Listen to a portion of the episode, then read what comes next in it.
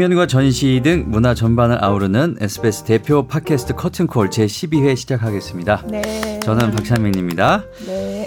안녕하세요. 자, 김성 기자님 오늘 함께 하셨는데요, 또. 네. 이제 추석이에요. 뭐 이제 가서 좀 음식 좀 하셔야 되나요? 아, 뭐 조금은 하겠죠. 네. 근데 저희는 뭐 그렇게 많이 하지는 않습니다. 그냥 음. 간단하게. 예, 아니면 뭐 또 어디- 같이 밥 먹고. 예. 저기 고향 어디 또 가시고 그러야 되는 거예요? 아니면 다 아니에요. 서울 다 근교예요? 서울에. 예, 예. 어. 네. 그런 건 좀 편하시네요. 네, 예. 네, 네.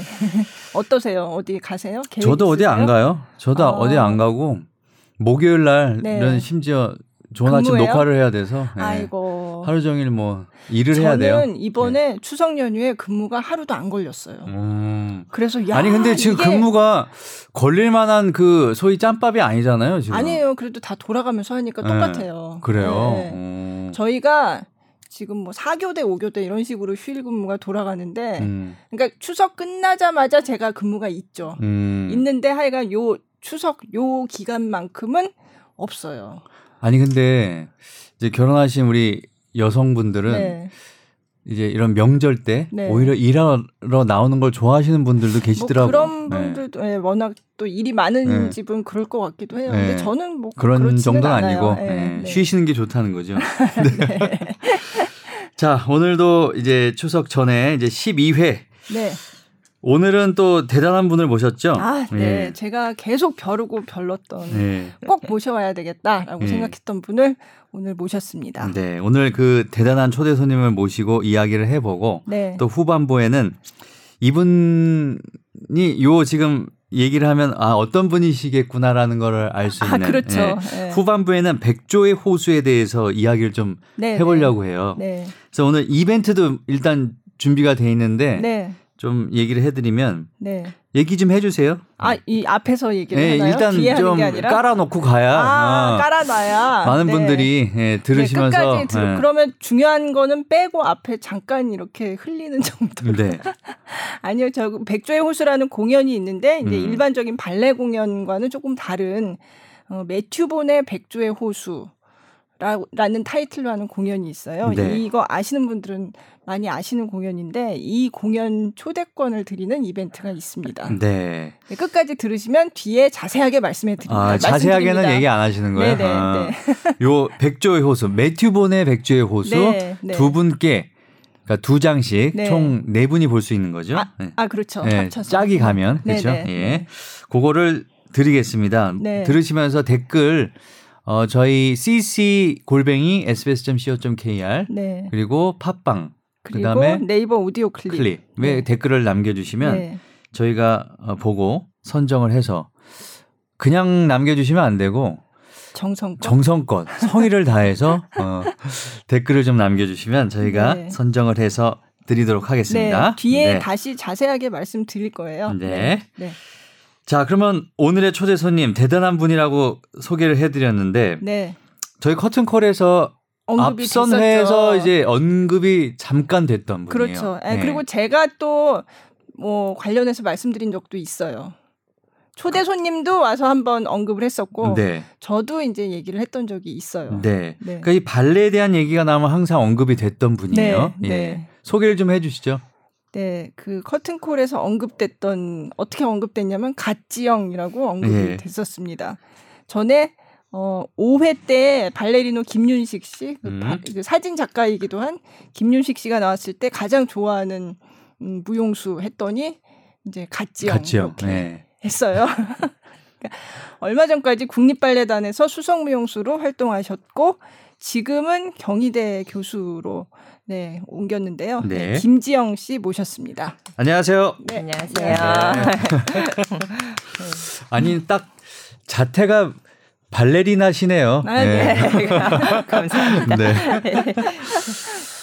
자, 그 저희는 커튼콜에서 예전에 그 김윤식 씨라고 잘 아세요? 네, 윤식 씨 너무 잘 알죠. 어. 예, 같이 바- 활동했었으니까. 예, 같이 발레단 네. 생활했었고 또 아, 윤식 어디서 같이 하셨어요? 국립 발레단에서, 국립 발레단에서. 같이 생활했었고 또 네. 윤 씨가 또 사진을 많이 찍었잖아요. 그쵸. 그래서 네. 모델로도 아, 지영 씨 사진도 많이 네, 찍었죠. 모델로도 네. 걔가 초창기 때 막 찍기 시작할 아. 때 네. 막 발레단에 있다가 밖에 날씨 좋다고 하면서 무용복 입혀가지고 저 맞아요, 밖에 데리고. 나가고 그냥 막 사진 찍고 어, 막 맞아요. 그랬었어요. 그 얘기도 했었어요. 예. 네. 아니 근데 김윤식 씨가 네. 김지영 씨를 왜 갓지영이라고 부르는 거죠? 너무 대단하다 해서. 그렇죠. 예. 어.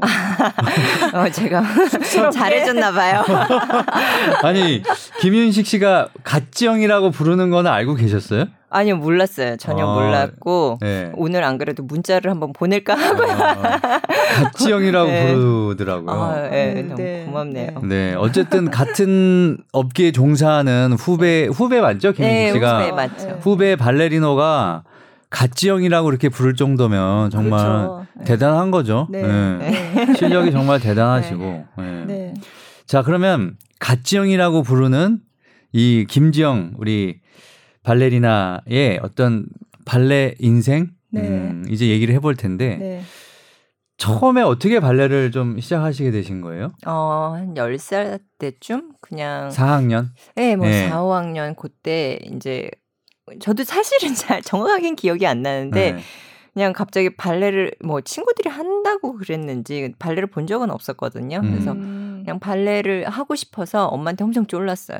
아 그러면 혹시 그 부모님 중에서 발레를 전공하신 분은 예, 전혀 안, 저희 안 계시고 집안은 예술과 거리가 먼 네. 집안이었는데 그래서 그냥 갑자기 꽂혀가지고 막 학원을 보내달라고 네. 그래서 가게 됐는데 학원을 근데 선생님이 이제 처음 뒤에 가서 따라해봐 네. 그러셨는데 제가 그냥 이렇게 막 옷 입, 그냥 옷 입고 무용복 네. 입고 따라한 게 아니라 음. 그냥 옷 입고 따라했는데 선생님이 어 너무 잘한다 뭐 음, 그냥 소질이 약간 있구나. 뭐예뭐 천재인가 봐 그냥 이제 그냥 하신 말씀 같아요 근데 저는 수강생 모집하려고 그런 거 아니에요? 그러니까 아, 등록을 꼭 시켜야 되겠다. 그러니까 선생님도 너무 기대를 안 하셨겠죠. 근데 그냥 하니까 저는 근데 그 말에 너무 꽂혀가지고 음. 거의 그때부터 제 인생을 걸었던 것 같아요. 음. 예. 그 선생님 그 천재인가봐 거기 네. 그 말에 예, 네. 전 그 말이 아직도 기억이 남아요. 아. 그럼 진심을 담아서 말씀하신 것 같은데요? 아유, 그- 네. 제대로 보셨네요. 아니, 그러니까 사실 못 아주 재능이 없었던 건 아니었나 봐요. 네. 네. 보셨겠죠 그걸. 예. 그래서 이제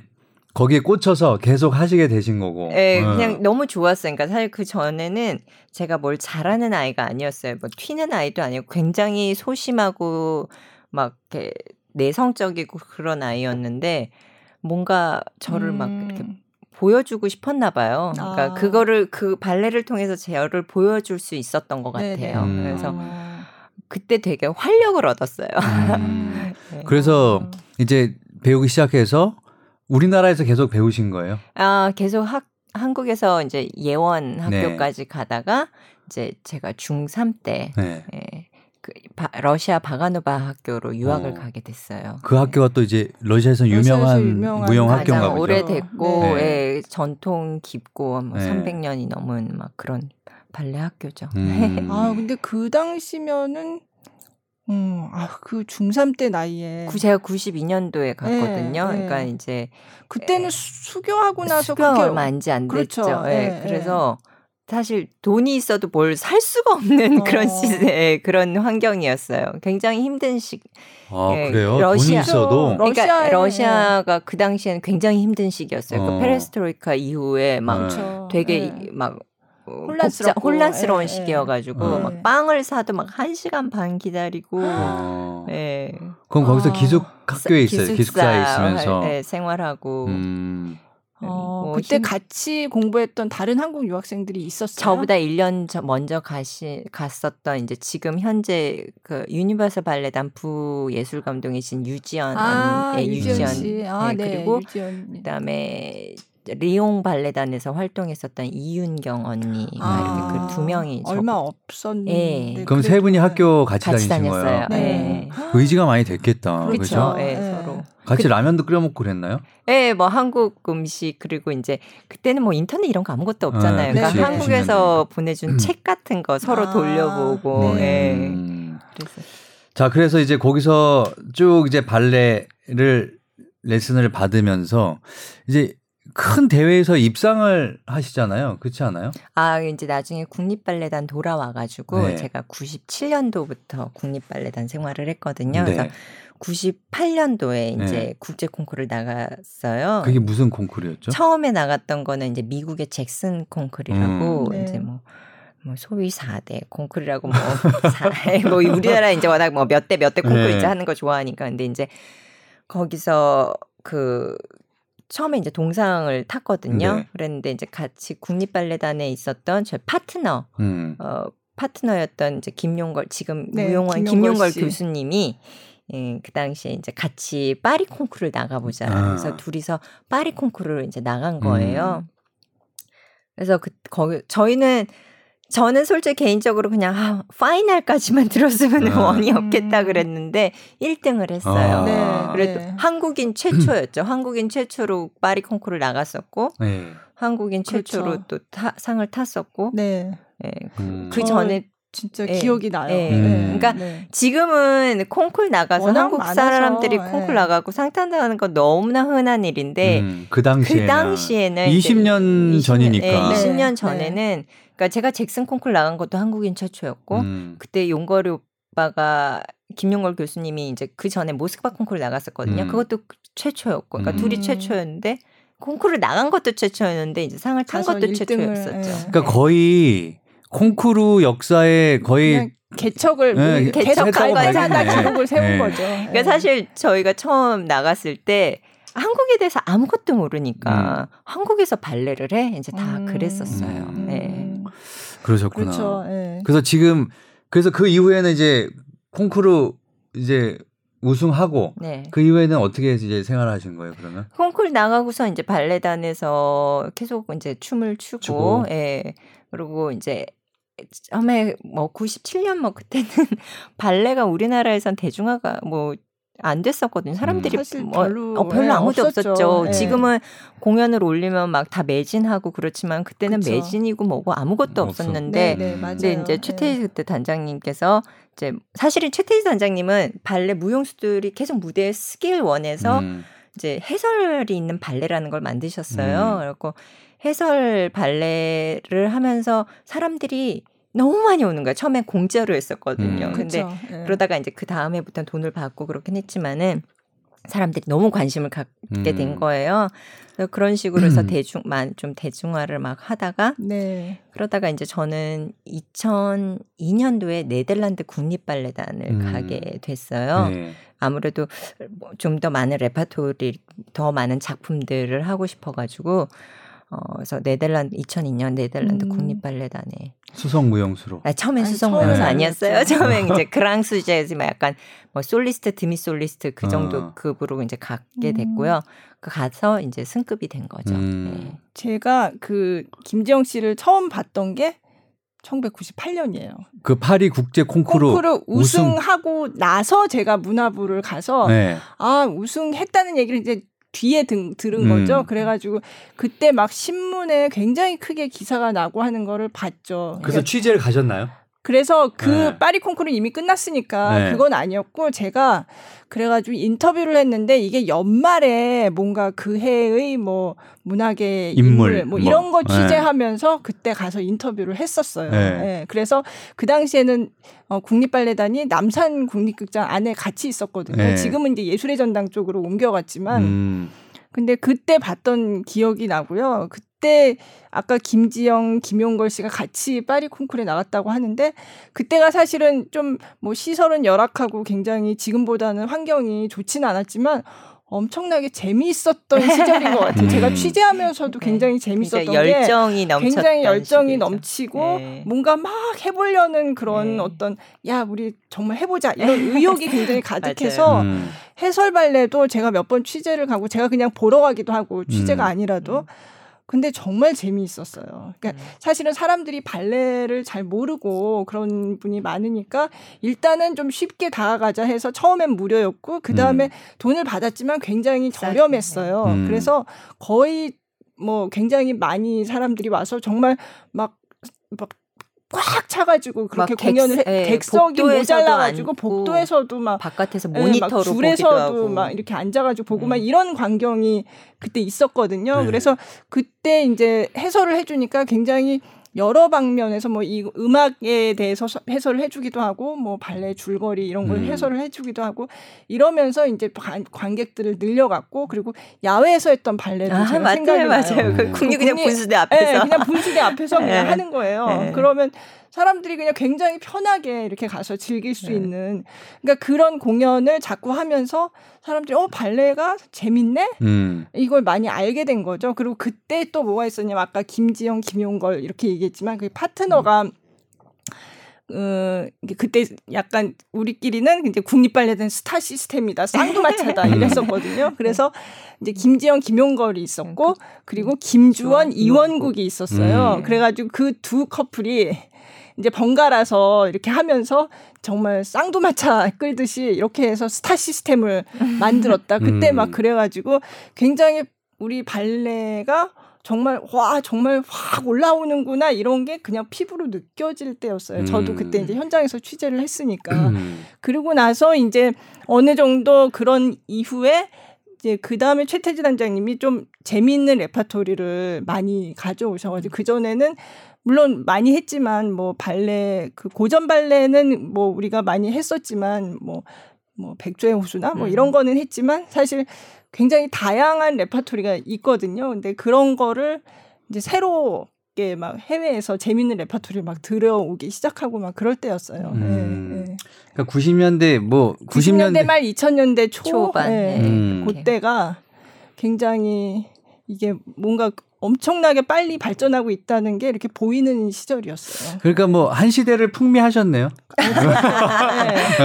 네. 그리고 네덜란드 그러고서 이제 그때 김용걸 씨도 제가 저번에 남자 무용수들 굉장히 요즘 한국 발레 무용수들이 잘 나간다라고 할 때 그때 사실 그거에 거의 초창기에 음. 이제 개척한 사람 같은 그런 거죠. 그, 그때 김용걸 씨도 파리 오페라 발레단으로 갔고 네. 음. 그리고 김지영 씨도 그때 네덜란드 국립발레단으로 갔고 근데 다 둘 다두두분다 한국에서는 수석무용수로 하다가 이제 외국에 갔으니까 처음부터 그렇게 높은 등급으로 할 수는 없으니까 정말 군무도 하고 이러면서 엄청나게 고생을 하고 하다가 그리고 슬럼프도 있었고 음. 눈이 빨개지면 아, 어떻게 아니, 아니, 눈 아파요. 아니야. 제가 잘못 봤나 봐요. 어. 슬럼프 굉장히 부상이 많잖아요. 그치. 사실 그러니까 음. 굉장히 심, 힘든 시기도 겪었지만 어쨌든 예, 김지영 씨는 네덜란드에서도 수석 무용수 하고 굉장히 거기서도 사랑받는 무용수.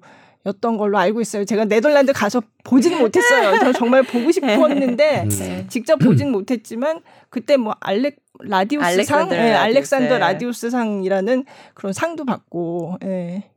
그래서 지금 또 후배도 네덜란드 국립발레단에서 활동하는 네. 한국인이 또 있고, 음. 하여간 그렇게 해외에서도 굉장히 어, 활발하게 활동을 하다가 이제 한국에 돌아와서 2000 그게 9년부터 9년이었죠. 예, 예. 국립발레단에 다시 돌아오게 들어서 한 네. 10년을 그렇죠. 음, 네. 계시다가 네. 지난 6월에 이제 국립 발레 그러니까 발레리나로서 은퇴한 게 아니라 국립 발레단에서 퇴단을 이제 그만한 네. 거죠. 예. 네. 그 공연이 뭐였죠? 지젤 공연이었어요. 지젤. 예. 근데 그게 이제 1999년에 처음 처음으로, 무대에 서실 예. 때도 지젤로. 지젤로. 지젤. 어. 네. 99년에 제가 지젤을 처음, 처음 했었 하셨고 네. 제가 그걸. 봤어요. 아 음. 맞아요. 네, 예. 네. 그리고 이제 지젤을 끝으로 해서 또 이제 국립 발레단에서 네. 이제 퇴단을 하셨는데 아, 아유 그때 퇴단 세레머니가 아주 엄청났죠. 뭉클했어요. 아, 그걸 또 네. 가서 보셨구나. 네네네. 네. 제가 그래서 그때 이 팟캐스트 하면서도 좀 잠깐 말씀드린 적이 있는데 진짜 많은 사람들이 정말 그때 왜 별 야광 야광 맨 마지막에 네. 커튼콜 할때 네. 공연 때는 아니었고 아니 그럼 팬들이 때. 김지영 씨의 팬들이 많이 오셨었겠네요. 아유, 그렇죠. 그죠? 예. 네. 그때 발레를 많이 좋아하시는 분들이 굉장히 많이 오셔서 그리고 사실 뭐 중간에 이제 해외에서 활동한 기간이 있기는 한데 그래도 중간 중간에 이제 객원으로 음. 와서 한국 무대를 음. 그 기간에도 좀 서셨고 그래서 사실은 한국에서 발레를 이렇게 쭉 오랜 시간 봐온 관객들이라면 김지영 발레리나가 선 음. 무대를 안 볼 수가 없어요. 음. 그래서 그 긴 세월 동안 이제 같이 봐온 거죠. 그래서 그 발레리나의 처음에는 굉장히 젊은 이제 처음에 들어오셨을 때 최연소 예, 18살 최연소라고 막 18살에 이제 국립발레단원으로 했는데 그러고서 이제 뭐 20년 가까이를 20년이 넘었죠. 예, 20년 넘게 그렇게 국립발레단 무대에서 다양한 작품에서 그렇게 봐왔는데 이제 국립발레단을 떠난다고 하니까 사실은 음. 어 굉장히 뭐 많이 울었어요. 사실은. 아, 네. 아니, 아 네. 김수영 기자님도 네. 많이 아니, 오셨어요. 관객도 네, 울었어요. 울고. 근데 왜냐면 김지영 씨가 너무 울더라고요. 아, 아니 근데 저는 아, 진짜 정말? 안 울라고 그랬는데 네. 그가 너무 surprise를 많이 하신 아. 거예요. 뭐 음, 영- 전혀 모르셨어요? 전혀 그러니까 저는 뭐 꽃 주고 뭐 그냥 거기서 끝날 줄 음. 알았거든요. 아. 근데 갑자기 영상이 나오는 거예요. 아. 제 영상이 이제 네, 제가 네. 여태까지 춤춰왔던 그런 영상들을 하고 그러고서 막 갑자기 다, 모든 단원들이 모든 스태프 단원 단장님부터 다 꽃을 들고 꽃을 들고 예. 저한테 한 분씩 한 분씩 오- 나, 무대 나오셔갖고 주시는 거예요. 음. 밑에서는 오케스트라가 음악을 연주하고 있고. 아, 그거는 정말 너무 투머치. 그러니까 거기서는 참을 수가 없었어요. 어, 너무 예, 너무 울어서 그때는. 아니 뭐 자연스러운 아 네. 그렇죠. 눈물이지, 근데 그게 그런 뭐. 슬픈 거는 아니잖아요. 예, 예. 저 약간 더 놀란 눈물이 예, 뭐 많았던 감격, 것 같아요. 예. 뭐 그렇죠. 근데 음. 약간 그런 거를 이제 관객들도 같이 느껴서 네. 그리고 약간 관객들로서는 음.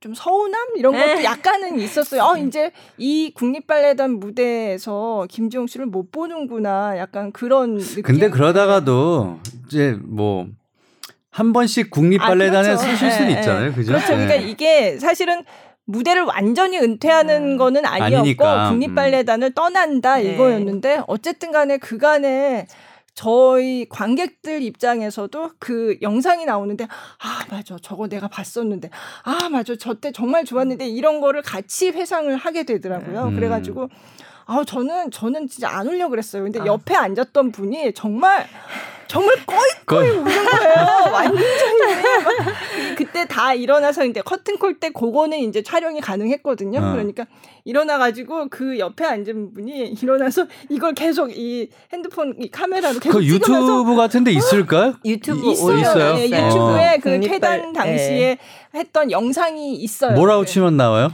김지영 발레리나 국립발레단 퇴단 이렇게 뭐 이렇게 치면, 나와요. 예. 예, 예. 그, 그 봤는데 아이가 엄청 우셨고요. 근데 저는 아이가 옆에 앉은 관객 안, 이분이 계속 이걸 찍으면서 어, 어, 이러면서 우는 어. 거예요. 그래가지고 저도 약간 이게 전염이 되잖아요. 옆에. 아, 근데 저도 이제 워낙 오랫동안 김지영 씨가 출연했던 공연을 많이 봤고 사실 네. 음, 취재 기자로서 본 것도 있고 그냥 제가 관객으로 본 것도 있고 그래서 저도 야 정말 오랜 세월을 뭔가 나랑 같이 시간을 보낸 사람을 떠내보 떠나보내는 것 같은 약간 어. 그런 느낌이 들었어요. 그래가지고 굉장히 가슴이 뭉클하고 그렇지만 이렇게 다들 박수 치면서 다 정말 한 마음으로 아 그동안 수고하셨다 이렇게 이제 좋게 떠나보내는 음. 지금 우신다.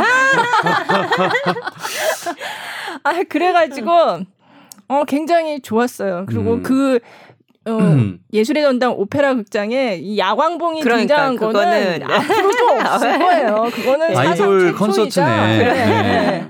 저 그거 그 야광봉 아직도 집에 있어요. 아니 뭐 빅히트에 있는 방탄 멤버가 하나 이제 빅히트를 떠나면서 어? 어? 그런 느낌인데 네, 야광봉 네. 들고 네. 야광봉이 이게 별 모양도 있었고 하트 모양도 있었어요. 네. 그래가지고 저는 그걸 가져왔는데 이게 누르면 반짝반짝 하거든요. 집에 있는데 아직도 이거 딱 누르면 반짝반짝해요. 반짝반짝해요. 그래서 이게 켜보고 아 그날을 이렇게 다시 떠올리면서 그런 네. 거죠. 네. 아니 그러면 많은 작품을 하셨겠지만 이 지젤이 가장 그러면 애정이 가는 작품인가요? 아니요.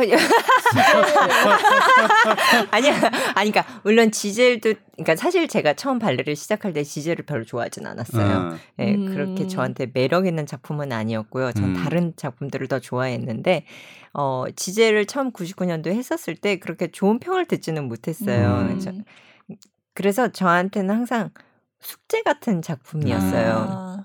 에, 그- 그러니까 뭔가 이렇게 그 애증의 관계? 음. 아, 그래. 네네. 근데 네. 이게 나이가 제가 99년 하고서는 그 다음에 계속 지젤을 안 하진 않았거든요. 계속 하면서 이 지젤에 대한 매력을 알게 되더라고요. 음. 그래서 뭔가 정복하고 싶은 음. 네, 그런 음. 작품이었어요. 음. 네. 그럼 뭘 제일 좋아하셨어요? 제, 제, 지금 제일 지금은 좋아하는 작품은 저는 어쨌든 그러니까 발레는 기본적으로 사랑 이야기가 굉장히 네. 많거든요. 그리고 저도 되게 사랑 이야기를 좋아해요. 음, 그래서 네. 사랑의 대명사라고 할 수 있는 어떤 로미오와 로미오와 줄리엣. 아, 로미오 네. 줄리엣은 정말 네. 그때 얘기했던 그왜 누구였죠? 그 장 크리스토프 마이오라는 안무가 얘기를 한 적이 있어요. 그때 음. 그 남자 발레리노들 얘기하면서 그게 그러니까 모, 모나코 예. 모나코 그게 왕립 발레단이죠. 예, 예, 예. 거기서 몬테카를로 발레단. 몬테카를로 예. 음. 몬테카를로 발레단 의 작품이죠. 거기 안무가 예술 감독이 안무한 로미오와 네. 줄리엣인데 사실은 그걸 보고 발레의 매력에 빠졌다는 사람들이 많아요. 제 음. 주변에. 왠지 예. 그냥 클래식 발레가 아니라 네. 예. 네오 클래식인데요. 굉장히 무대 세트도 심플하고 음. 그냥 하얀색 벽이고 그냥 하얀색 그냥 무슨 네. 구조물 패널이 같은 왔다 갔다 왔다 갔다 하면서, 하면서 끝이에요. 예, 그래서 조명으로 다 그거를 네. 만들고 음. 그리고 기본적으로 어 프로코피에프 그 음악이거든요. 예, 예. 아, 너무 좋아요. 예, 너무 진짜. 아름다워요. 예. 음. 예, 그냥 네. 음악만 들어도 어 정말 예 너무 너무 환상적이어서 저는 네, 근데 춤도 사실은 일반적인 그냥 보통 고전 발레랑은 네, 좀 다르죠. 다른 게 예. 굉장히 직설적이에요. 음. 정말 이렇게 굉장히 긴 키스 시, 그런 장면도 있고 음. 그렇죠. 예 그냥 제가 그래서 처음에 보고 어 야한데 아니 이거 그러면 이 로미오와 줄리엣을 공연하고 나서 네. 사랑에 빠지는 그 발레리노 발레리나도 있겠는데. 뭐 그럴 그랬을 수도 수도, 있죠. 그럴 네. 수도 있고 안 그럴 수도 있고 그 제가 했었을 때는 그러니까 무대에서는 사랑에 빠져요. 아, 그러니까 그렇죠. 그게 밖에 나와서는. 예. 밖에 나와 연장선상에 있는 음. 배우들 많이 있잖아요. 예, 그게 근데 발레에서는 안 그런가? 사랑에 빠졌다가 아니 근데 그 거기에 몰입하면 그 안에서는 예, 그 안에서는 같아요. 정말 예. 사랑에 예. 빠져요. 음. 그 안에서는 진짜 이 사람이 나의 정말 러버고 그렇게 음, 음. 그렇게 되, 되죠. 음. 네. 예. 저 저도 로미오 줄리엣이 네. 굉장히 제가 로미오 줄리엣 했을 예. 때는 정말 무대에서 제가 사랑에 빠졌던 작품이에요. 누구였어요? 그때 남성 저 처음에 할 때는? 김용걸 씨. 예, 이, 이 1회 때는 그러니까 예. 2000년도에 했을 때는 이제 김용걸 씨였고요. 그 다음에 했을 때는 음, 외국 계속, 예, 예, 외국. 몬테카를로에서 맞아요, 온, 맞아요. 예, 음. 제가. 그것도 봤는데 네. 어 진짜 그때도 좋았죠. 네, 그때도 네. 엄청 좋았죠. 네.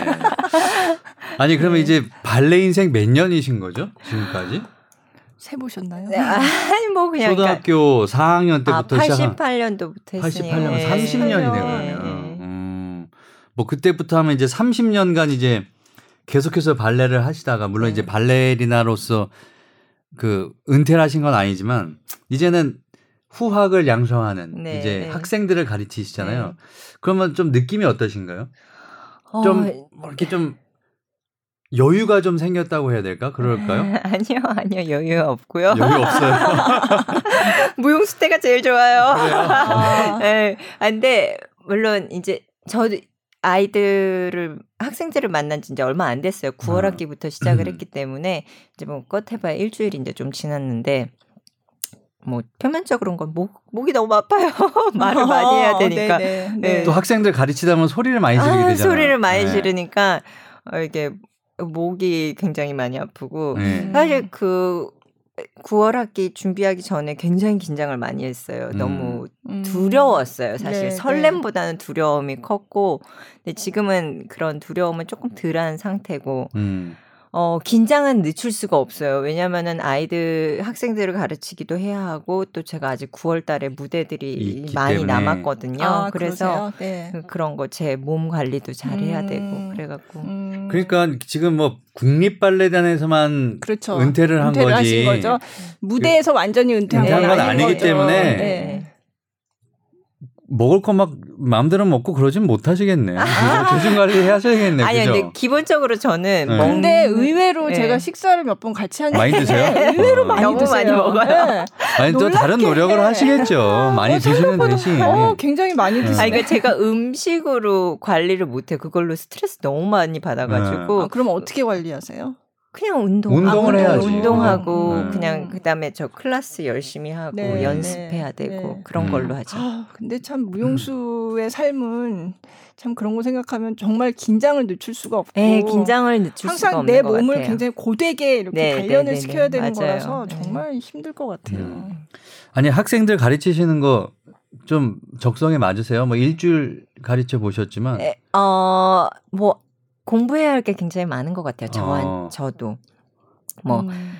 그냥 지금까지 경험해왔던 걸로만 가르칠 수 있는 네, 게 그럴 아니에요. 수 있는 게 아니에요. 어. 또 너무 감사하게 이제 저희가 제가 발레단 시절 때 후원회에서 이렇게 그 연수 그 메소드 음. 공부하는 아. 거를 연수를 보내주는 게 있어요. 그래서 네네. 제가 러시아에 이번에 3주 아. 갔다 왔거든요. 그래서 네. 아, 그 교수법에 네, 관련된 교수법. 예, 네네. 예. 그거를 이제 제가 3주를 배우고 왔는데 음. 너무 많이 도움이 음. 됐고요. 아. 물론 더 많이 제가 연구를 해야 하고 음. 그렇긴 하는데 음. 그래서 아주 가르치는 게 아주 적성에 안 맞지는 않는 것 같아요. 음. 예전에도 왜 발레 국립발레단 부설 그 발레학교 교장 선생님 아카데미. 하시지 예, 않았나요? 예, 네, 네, 네. 아카데미 네. 교장으로 네. 교장. 선생님도 하셨어요. 네, 네, 교장 네. 선생님. 어, 그때 거기는 이제 그 좀 어린 아, 학생들이죠. 어린 아이들이 네, 있었죠. 네. 근데 그때부터 솔직히 좀 좋은 선생님을 만나서 어렸을 때부터 그렇죠. 네, 그런 그- 기본이나 이런 걸 잘 만들어야 되는데 그렇죠. 발 네. 특히 발레는 어렸을 때 어떻게 배우냐가 되게 중요하죠. 중요한 것 같아요. 그게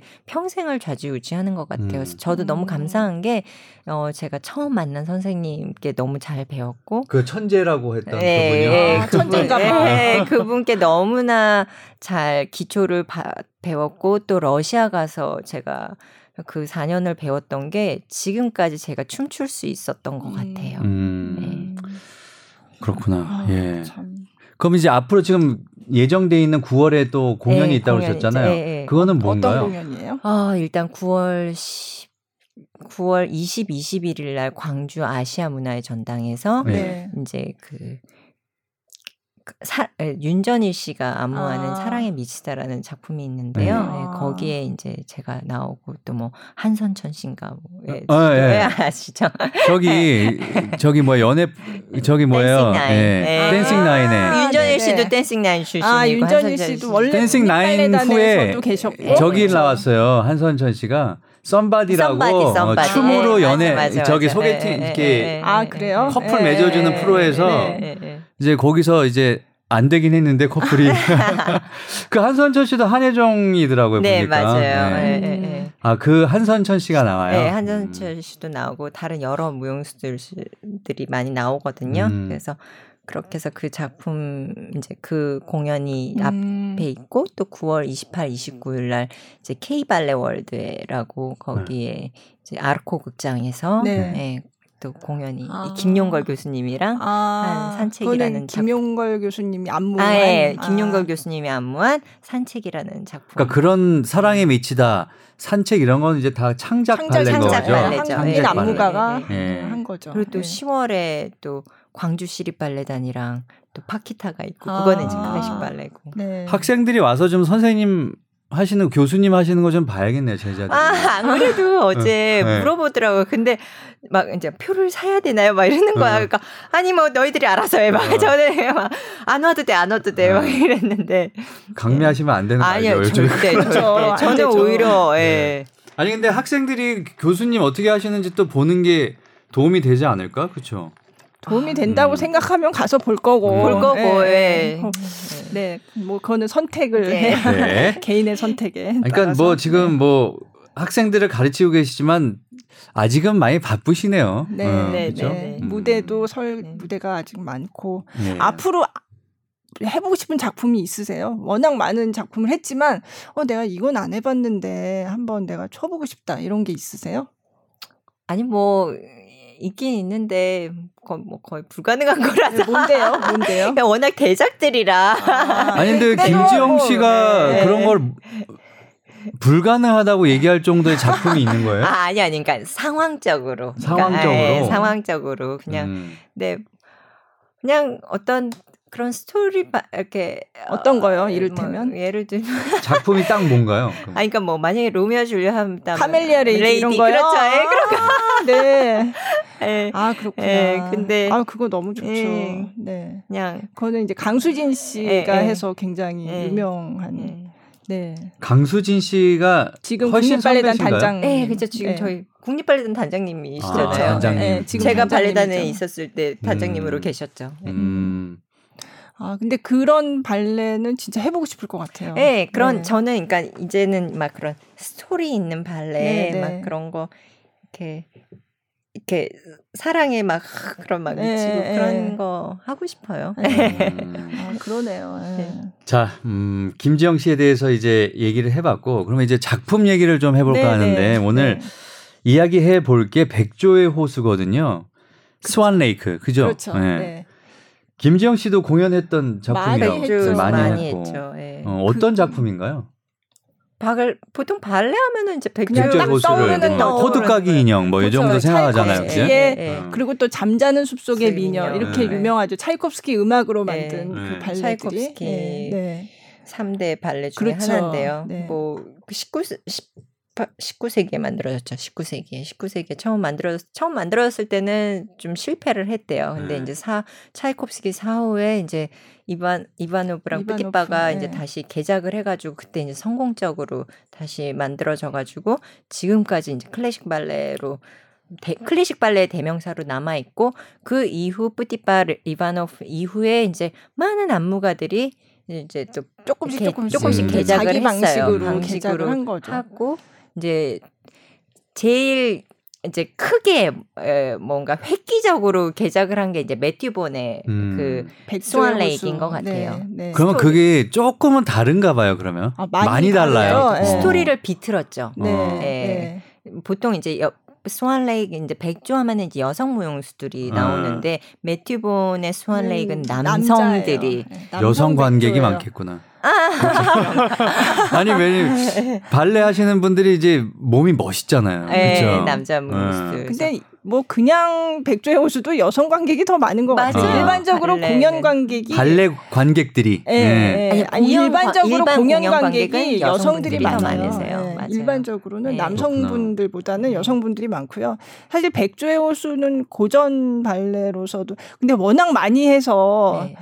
저는 사실 아우 또 백조의 호수야 이러고 가서 보는데 가서 그- 보면 또 좋아요. 아름답죠. 예. 예, 클래식 백주스는 그러니까요. 너무 예. 아름다워요. 음. 근데 네. 거기서도 굉장히 발레리나가 중요한 작품인데 그게 오데트와 오딜이 오딜. 나오는데 백조 제가 그때 그런 얘기 한 적 있는 것 같아요. 저희 딸이 어릴 때 백조의 호수를 보러 갔는데 계속 옆에서 엄마 언제 끝나? 누가 뭐 언제 어. 끝나나 이거 왜 말을 안 해? 어, 왜 말을 말을 안안 해? 어릴 때. 예, 왜 말을 안 해? 그때 초등학교 때 데려갔었는데 왜 말을 안 해? 막 조용히 조용히 막 이러고 어. 나중에 이제 참고 있다가 나와가지고 어 근데 왜 말을 안 해? 이러고 그러더니 나중에는 그 백조의 호수가 백조가 나오고 흑조가 나와요. 어. 그래서 왕자가 이제 호숫가에 갔다가 처음에 만나는 이제 그 백조는 백조죠. 음. 하얀 백조.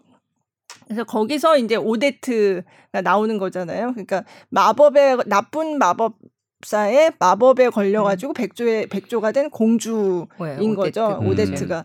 그래서 거기서 백조 이 공주를 만나가지고 이제 왕자가 사랑에 빠지잖아요. 근데 그래서 이제 얘한테 사랑을 맹세하고 이제 헤어졌는데 그 뒤에 이제 왕궁에서 무도회가 열리는데 여기에 이제 그 나쁜 마법사가 이 왕자를 현혹시키려고 흑조를 데리고 와요. 자기 음. 딸, 자기 딸을. 딸을 음.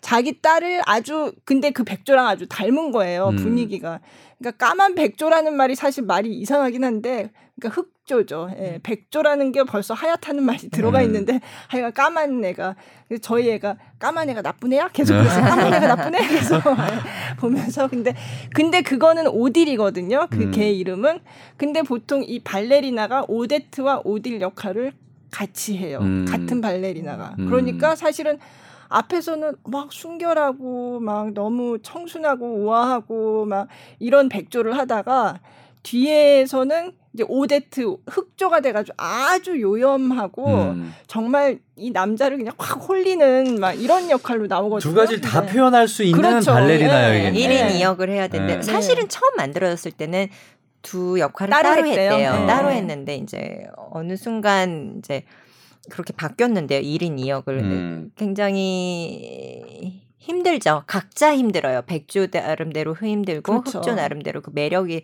다 따로따로 있는 것 그쵸. 같아요. 음. 근데 백조 나올 때는 사실은 그 음악의 속도도 굉장히 느리고, 느리고. 같아요. 네. 아다지오로 굉장히 느리고 흑조가 나올 때는 또 엄청난 네. 그 스피드와 기교를 보여줘야 되는 그 춤이 나와요. 그거 32바퀴인가요? 서른 밖에 후한때 음. 뭐 그냥 같은 자리에 서가지고 32바퀴를 그냥 뺑뺑뺑뺑 도는 거거든요. 그거 할 때는 진짜 사람들이 다들 이렇게 숨을 죽이고 음. 이렇게 이렇게 그 보게 32바퀴 되는 돌고 나서 넘어지면 어떡해요? 그 이게 어지러워. 갑자기 어, 그 그런 생각이 드네. 네, 뭐 아주 없는 일은 일은 아닙니다만은 별로 아. 생각하고 싶진 않네요.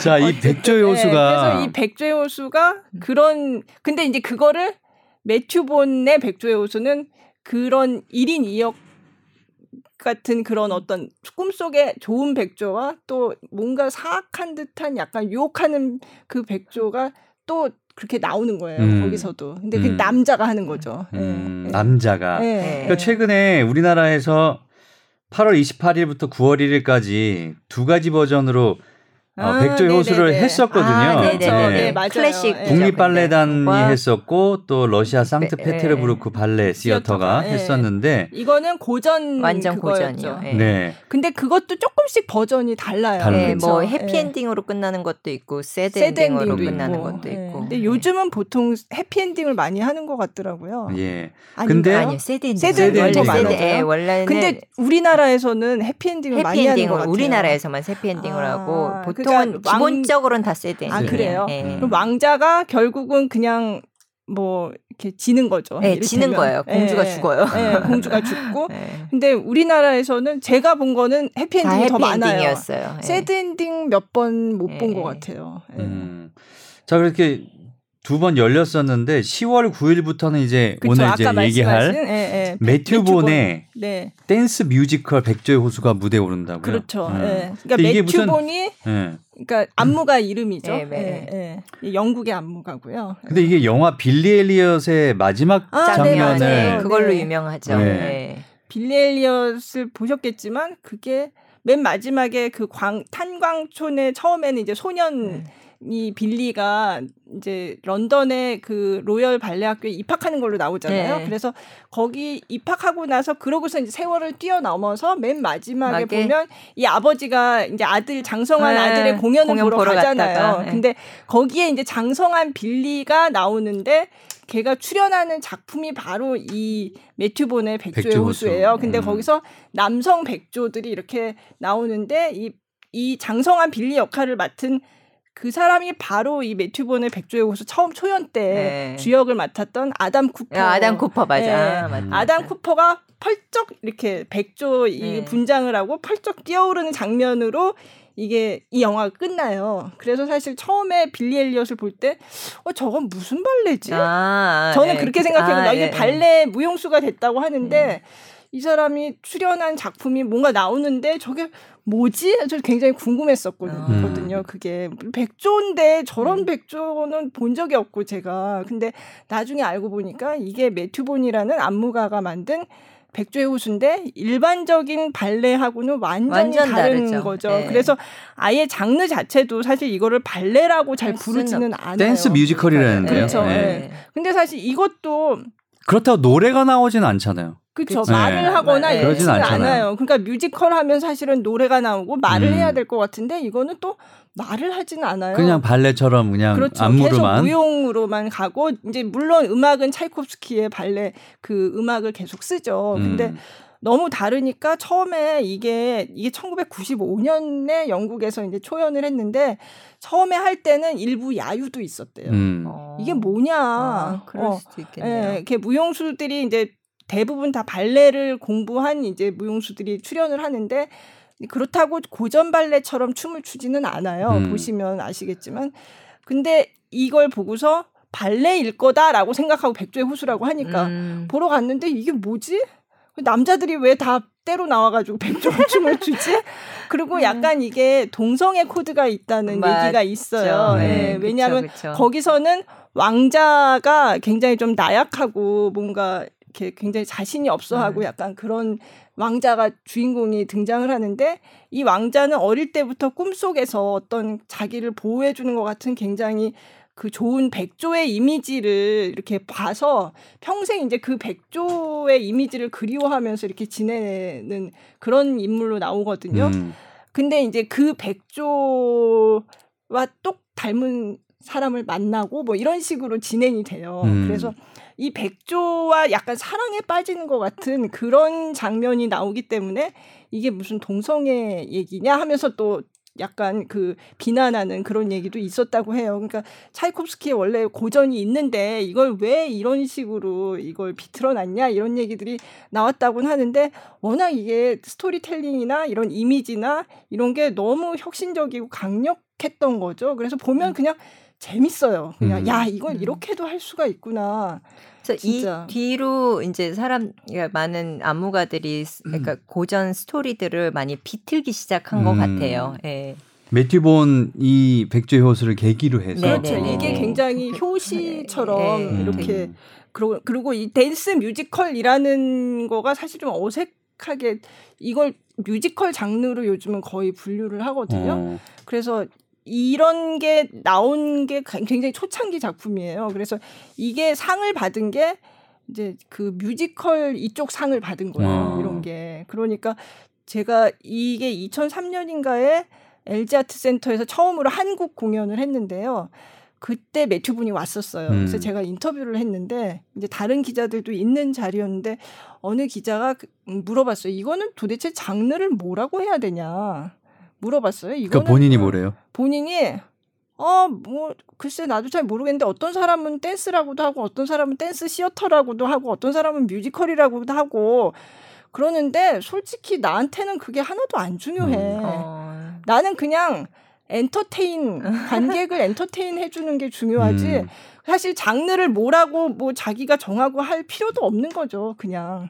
그러니까 이건 약간 어떤 장르라는 게 예전에 그래서 저희가 그런 얘기도 했었어요. 그 당시는 벌써 한참 전이잖아요. 그러니까 그때는 이제 문화부의 이 취재 분야를 나눠서 하는 경우가 많잖아요. 요즘은 뭐 문화부 기자들이 좀 수가 줄어서 공연을 다 한 사람이 해 이런 경우가 많아요. 근데 그때는 무용 담당 기자 따로 있고 음. 연극 뮤지컬 담당 기자 따로 있고 이런 경우가 많았어요. 그러면 아, 이건 도대체 누가, 누가 해야 돼? 되냐? 이건 무용 담당이 해야 되냐? 어. 아니면 연극 뮤지컬 담당 기자가 해야 되냐? 아. 이런 얘기가 있을 정도로 처음에는 이게 도대체 장르가 뭐냐, 뭔지 음. 모르겠으니까. 음. 근데 어쨌든 이게 요즘은 연극 뮤지컬 쪽에서 이 상을 주, 네. 주게 됐거든요. 그리고 이게 보통 무용 공연과는 달리 약간 그 이제 뮤지컬을 많이 하는 극장 이런 데서 장기 공연을 하고 음. 이렇게 되니까 그래서 그 이후에 이게 브로드웨이 미국에도 가가지고 장기 공연을 했는데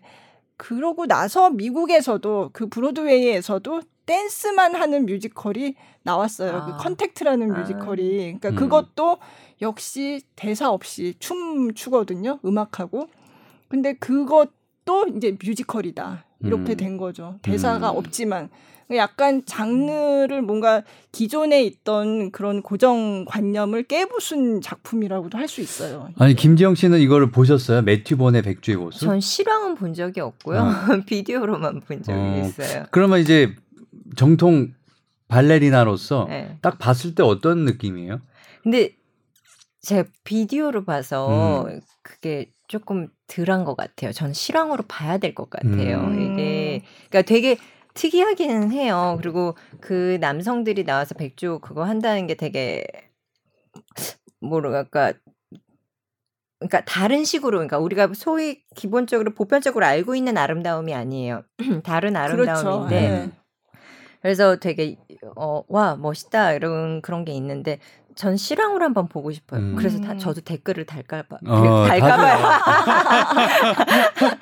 네. 저는 DVD로 처음에 봤고요. 네. 이게 처음에 들어온 게 이제 DVD로 먼저 나왔어요. 그러고서 이제 저도 DVD로 봤을 때는 어, 진짜 참 생소하잖아요. 처음에 봤을 때는. 그리고 아름답다 이런 느낌은 아니에요. 아름답다는 아니고 이게 백조의 호수를 워낙 그 전에 많이 봤으니까 백조의 호수 하면 떠오르는 그 호숫가에서 그 우아한 백조들의 그런 근데 그 날갯짓. 백조가 다 남자라는 다 얘기가 남자예요. 남자고 남자들이 백조의 날갯짓을 춤을 추기는 해요. 근데 이거는 전혀 여성적인 가녀린 이런 게 아니라 굉장히 힘찬 사나운. 음. 산 그렇죠. 그러니까 사나운 거죠. 그때 예. 매튜본이 옛날 그 얘기를 들은 것 같아요.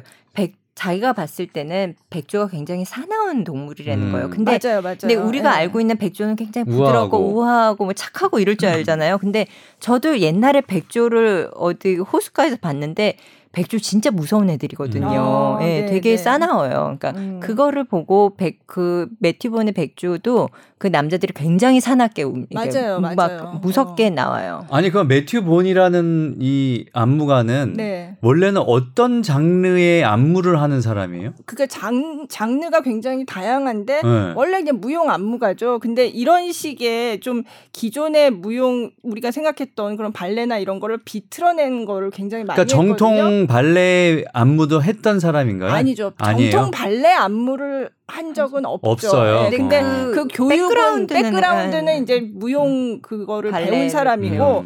그런데 이런 식으로 다 이제 조금 자기식으로 해석을 해서 호두까기 인형 같은 것도 바꿔- 바꿔가지고, 정신병동에서 예, 일어나는 저- 걸. 그쵸. 뭐 고아원이 네. 나오고 막 이런 식의 굉장히 많이 바꿔가지고 하는데 이 매튜본이 그래서 사실은 연극이나 뮤지컬 그 연출까지도 하는 그러니까 단순히 춤 동작만 하는 게 아니라 전반적인 이 연출까지도 이렇게 다 할 수 있는 사람이거든요. 사실은 음. 이 사람이 굉장히 그래서 연출가로서도 굉장히 많은 그 저 인정을 받아서 그 뭐죠 그 영국에서의 그 연극 뮤지컬 그 상이 왜 올리비에 어워드라고 있거든요. 네. 미국에서는 토니 상인데 여기서는 올리비에 상인데 그 상을 어 굉장히 많이 받았어요. 음. 거기서. 음. 그래서 이 제가 들었더니 뭐 최다 수상 뭐 이런 얘기가 있더라고요. 음, 거기서. 매튜 본이 네, 매튜본이. 그래서 굉장히 재주가 정말 많은 사람이다 음. 이런 생각이 드는데 그때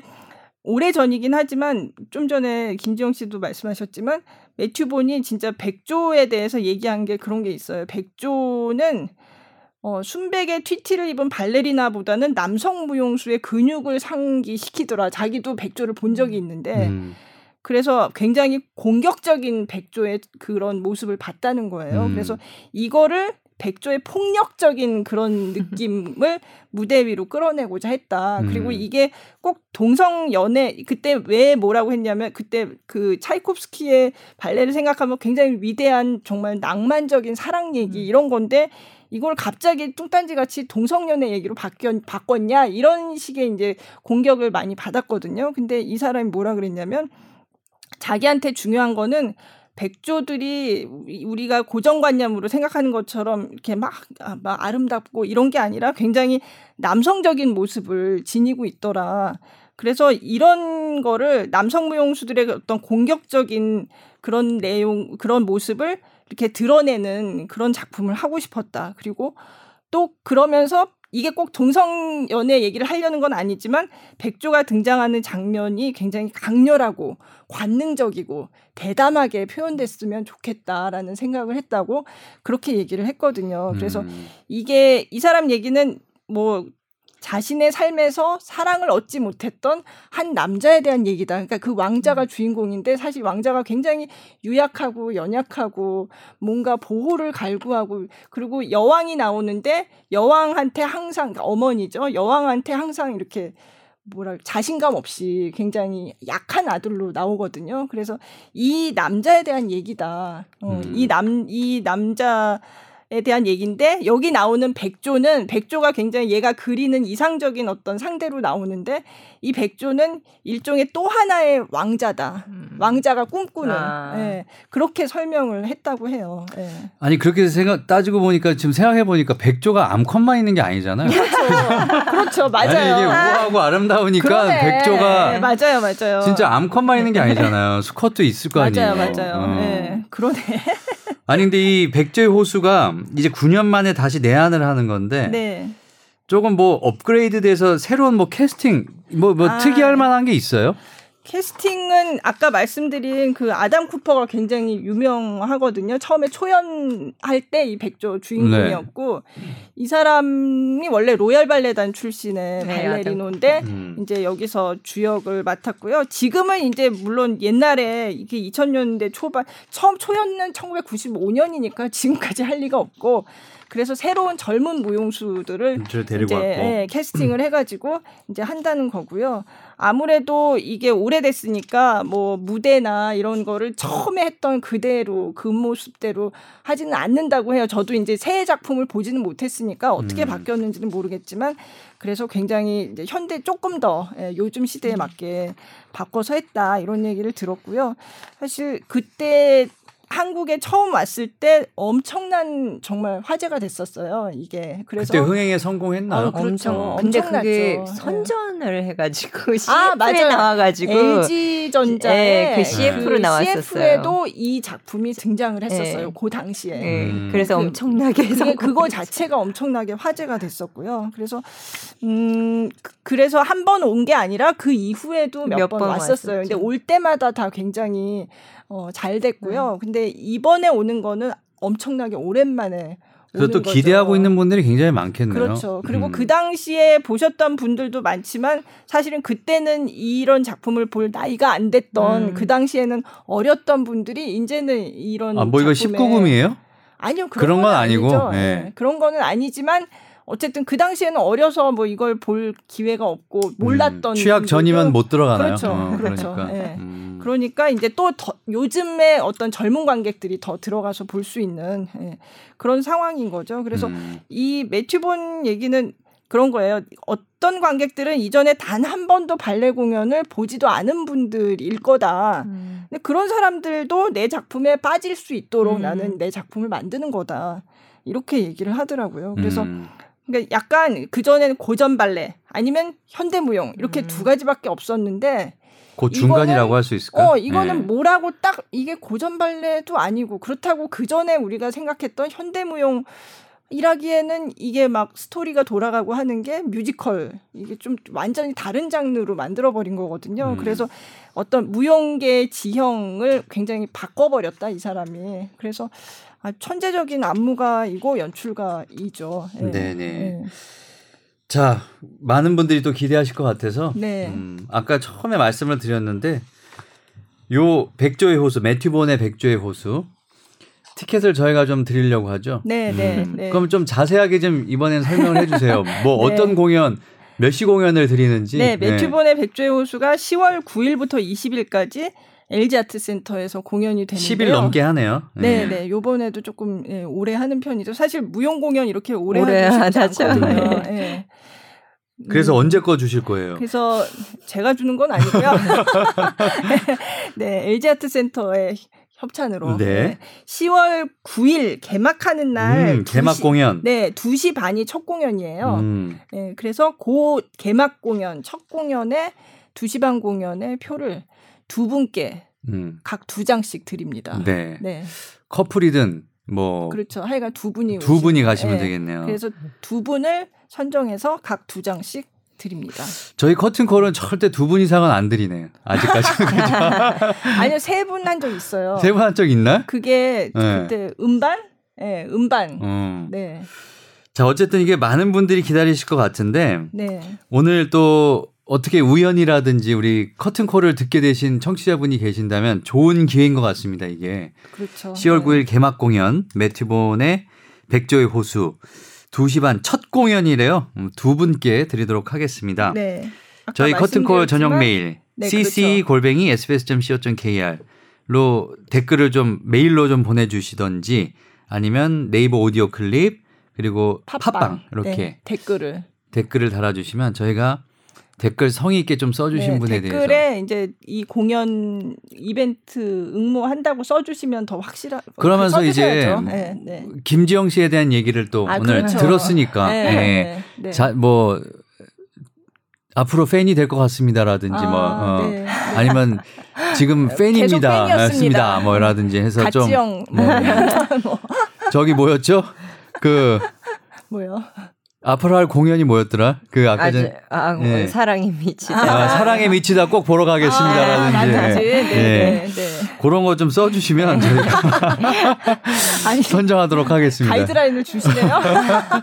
아니 창의성을 발휘해서 진심을 담아서 써주시면 되겠습니다. 네. 자, 오늘 지금 한 시간 넘게 이제 얘기를 해봤습니다. 어, 김지영 씨 오늘 함께 해주셨는데 오늘 어떠셨어요? 아, 네, 아주 재밌는 시간이었고요. 예, 또 매튜 본 스완레이에 대해서 또더 많이 알게 돼가지고 네. 저도 댓글을 꼭 써볼까 합니다. 저한테도 주시나요? 누군지 밝히시면은 못 드리고. 네, 그죠? 저희가 알고서는 안 되죠. 이거는 네네. 음, 안 되죠. 자, 그러면 아까 말씀드린 대로 사랑에 미치다 그리고 그리고 K 발레 월드에서 김용골 교수님이랑 산책. 산책 어, 이제 아. 앞두고 계신데 네. 자 거기도 좀 많은 분들이 좀 찾아가 주셨으면 네. 좋겠네요. 어, 그러고 보니 네. 김용걸 교수님과 참 음, 오랫동안 네, 정말 네. 예. 또 오랜 파트너와 또 네. 춤을 아. 추게 돼서 네. 많은 분들이 좋아하실 것 같아요. 90년대를 이끌었던 양대 산맥 중에 커플 그렇죠. 중에 예. 한팀 90년대 2000년 뭐 김, 그렇죠. 김용걸, 김지영, 김지영. 네. 네. 김주원, 이원국, 이원국. 어, 네. 그렇게 해요. 네. 네. 전 처음 알았네 그건 또. 쌍두마차예요. 네. 그때 정말. 자 오늘 나와주셔서 대단히 감사드리고요. 네. 앞으로도 뭐 국립 발레단에서는 이제 은퇴를 하셨지만 발레리나로서 또 좋은 모습 보여주시고 어, 후학을 양성하는데도 제자들 좋은 제자들 많이 좀 키워내셨으면 좋겠습니다. 네, 알겠습니다. 감사합니다. 네, 고맙습니다. 김서 기자님도 오늘 수고하셨고요. 네. 음, 이제 명절 준비하셔야죠. 그렇죠. 네. 저 명절 때 나갈 기사를 또 미리 써야 돼요. 음. 그래서 마음이 바쁩니다. 뭐 야심작 있으세요 지금? 아니 뭐 항상 야심작은 자기- 항상 야심은 있죠. 아니 요즘 김수영 기자님의 기사가 8시 뉴스에 많이 나오는 것 같아서요. 아, 어. 제가 지난주에 요요마 인터뷰. 어, 그거 봤어요, 저. 네, 어. 네. 단독 인터뷰였습니다. 네. 요즘 뭐 기사들이 기사거리들이 많은데도 나가는 거 보면 아, 어, 네. 기사거리를 잘 이제 제가- 선택을 잘 하시는. 제가 하늘 품고 있다는 소문을 들으셨을지도 몰라요. 자, 음, 공연과 전시 등 문화 전반을 아우르는 팟캐스트 커튼콜 제 12회 여기서 마치도록 하겠습니다. 김수현 기자님 오늘 수고 많으셨습니다. 네, 감사합니다. 고맙습니다. 네.